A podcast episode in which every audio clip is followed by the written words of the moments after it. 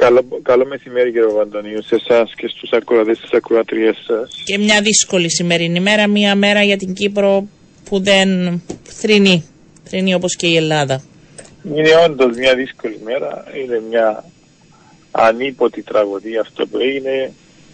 Σωστά έχουμε κηρύξει και το ημεροπένθο στην Κύπρο, δύο νέα παιδιά. Χάθηκαν τόσο άδικα, τόσο αδόκητα καλή δύναμη στους δικούς τους και ας ευχηθούμε ότι θα αποτρέψουμε στο μέλλον αντίστοιχες παρόμοιες τραγωδίες. Ναι.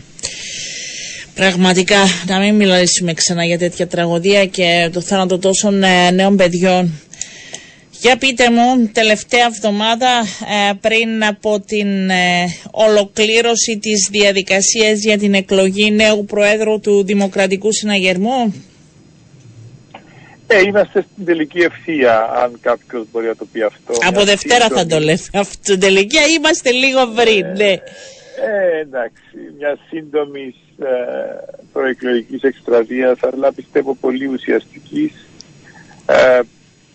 Ε, βλέπουμε την ανταπόκριση του κόσμου, το πόσο ο κόσμος ε, θέλει τους συναγερμού ο κόσμος, τα στελέχη, τα απλά μέλη, τα αγνά, περήφανα μέλη του συναγερμού έχουν έγνοια και ενδιαφέρον για το πόσο ο δημοκρατικός συναγερμός θα γίνει ξανά μεγάλος και δυνατός και πρωταγωνιστής της πολιτικής ζωής της χώρας. Ε, ε είμαι αισιόδοξος, βλέπω την ανταπόκριση του κόσμου, την ίδια θέληση με την δική μου για να καταφέρουμε να πετύχουμε καλύτερες μέρες. Έχω συγκεκριμένες εισηγήσεις κυρία Παπαντονίου τις οποίες Θέλω, θέλω ναι, κάνατε τα 10, τις 10 ε, σημεία προτάσεις. Εγώ θα σας ρωτούσα έτσι ακούγοντας σας ο κόσμος τώρα ποιες είναι οι προτάσεις που θα διαφοροποιήσουν ή αν θέλετε θα πάνε ένα βήμα παρακάτω; Περιλαμβανομένως και αυτές που εξαγγείλατε, δεν τα έχουμε πει ραδιοφωνικά, ε, τον δημοκρατικό συναγερμό στην επόμενη μέρα. Το ένα ζήτημα είναι αυτό της διαφάνειας που χρειάζεται το δημοκρατικό συναγερμό να αποβάλει ένα πέπλο καχυποψίας που έχει καταπέσει επάνω μας. Και αυτό το πετυχαίνουμε πιστεύω λειτουργώντας σε πλήρη διαφάνεια και έχω πει ότι από την πρώτη μέρα το ημερήσιο πρόγραμμα του Πρόεδρου Δημοκρατικού Συναγερμού, αν βεβαίως επιλεγώ από τους ψηφοφόρους του Συναγερμού, θα είναι δημοσιοποιημένο. Ένας δεύτερος μεγάλος πυλώνας, όπως εγώ τον σκέφτομαι, είναι το πόσο η ηγεσία του Συναγερμού θα είναι κοντά, ουσιαστικά κοντά και θα λαμβάνει υπόψη τα μέλη της. Πόσο ο Δημοκρατικός Συναγερμός θα γίνει ξανά ένα κόμμα μελών.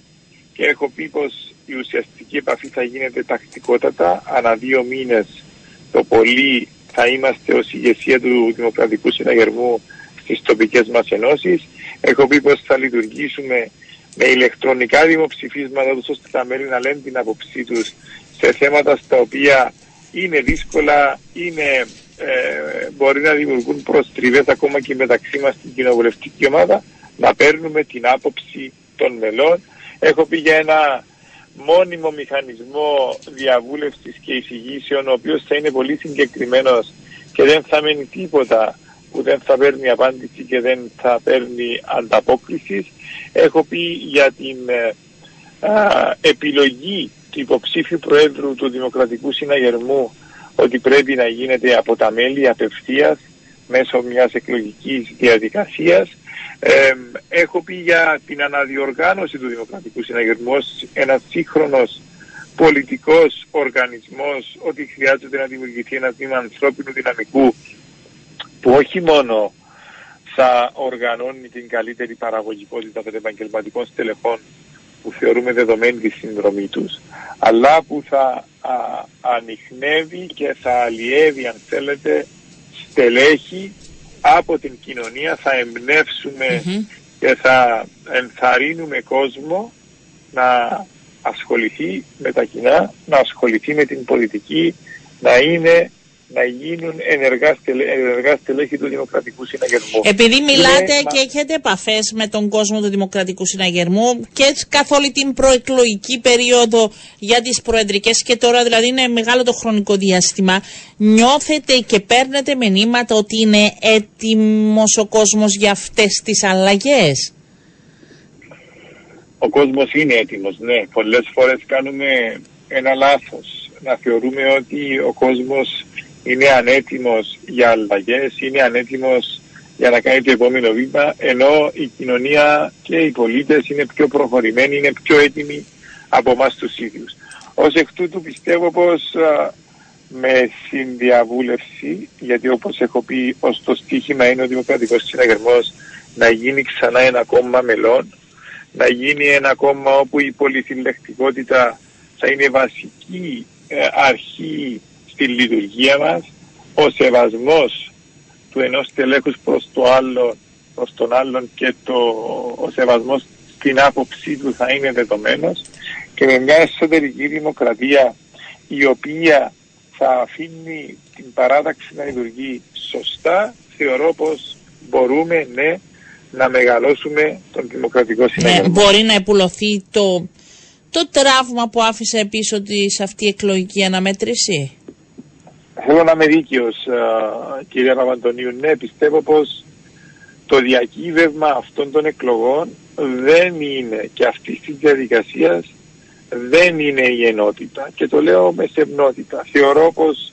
όποιος και από τους δύο εκλεγεί είτε εγώ, είτε η συνάδελφος, η πρόεδρος της Βουλής, η αγαπητή Ανίτα Δημητρίου, η ενότητα είναι, πιστεύω, το εύκολο κομμάτι. Την θεωρώ δεδομένη. Το ζήτημα είναι πώς με αυτή την ενότητα ως δεδομένη μπορούμε να μεγαλώσουμε τον δημοκρατικό συναγερμό, μπορούμε να στηριχτούμε για να κάνουμε την παράταξη ξανά πρωταγωνίστρια της πολιτικής ζωής της χώρας. Και πιστεύω πως έχω την δύναμη, έχω την όρεξη να τα καταφέρω μαζί βεβαίως με την συνδρομή όλων των αγνών περήφανων συναγερμικών που τους θέλουμε μαζί μας, τους θέλουμε δίπλα μας σε αυτή την προσπάθεια. Τι είναι, αν θέλετε έτσι ο κόσμος, τι είναι αυτό που σας μεταφέρει προβληματισμοί του αυτή την ώρα σε σχέση με τον Δημοκρατικό Συναγερμό; Οι προβληματισμοί του κόσμου του Δημοκρατικού Συναγερμού έχουν να κάνουν, έχουν έγνοια οι συναγερμικοί αφενός για την ενότητα που τους διαβεβαιώ, αυτό που τώρα είπα και ναι. στον αέρα, είπα και δημοσίως και στις κατηδίαν συναντήσεις μας, αφετέρου έχουν έγνοια για την πορεία του Δημοκρατικού Συναγερμού τα επόμενα χρόνια και αυτό που εγώ στόχοθετώ, δεδομένου ότι οι αλλαγές αυτές θα γίνουν σε ένα χρονοδιάγραμμα μερικών μηνών το να μπουν μπροστά όλα αυτά που ανέφερα προηγουμένως, είτε οι καταστατικές αλλαγές, είτε οι αλλαγές στην λειτουργία της παράταξης, είτε οι αλλαγές στην οργάνωση της παράταξης. Στοχοθετώ λοιπόν αυτό, αυτή την αλλαγή, αυτό το μεγάλωμα, στο να έχουμε του χρόνου στις ευρωεκλογές και δημοτικές εκλογές ένα ποσοστό του 30 και Ιδιαίτερα αισιόδοξος, κύριε Δημητρίου ε, είμαι αισιόδοξος γιατί πιστεύω στις δυνάμεις του κόσμου μας. Πιστεύω πως ο κόσμος του Δημοκρατικού Συναγερμού είναι έτοιμος να δουλέψει αν βεβαίως νιώσει και καταλάβει πως η ηγεσία του Δημοκρατικού Συναγερμού είναι εκεί. Άλλωστε το ποσοστό μιας παράταξης σε εκλογική αναμέτρηση τι είναι, είναι η αντανάκλαση της αποδοχής που έχει από την κοινωνία και θέλουμε την κοινωνία, τους πολίτες, τους συναγερμικούς δίπλα μας, τους θέλουμε να είμαστε αποδεκτοί, θέλουμε οι πολίτες να ταυτιστούν με, τον, με τις πολιτικές του Δημοκρατικού Συναγερμού.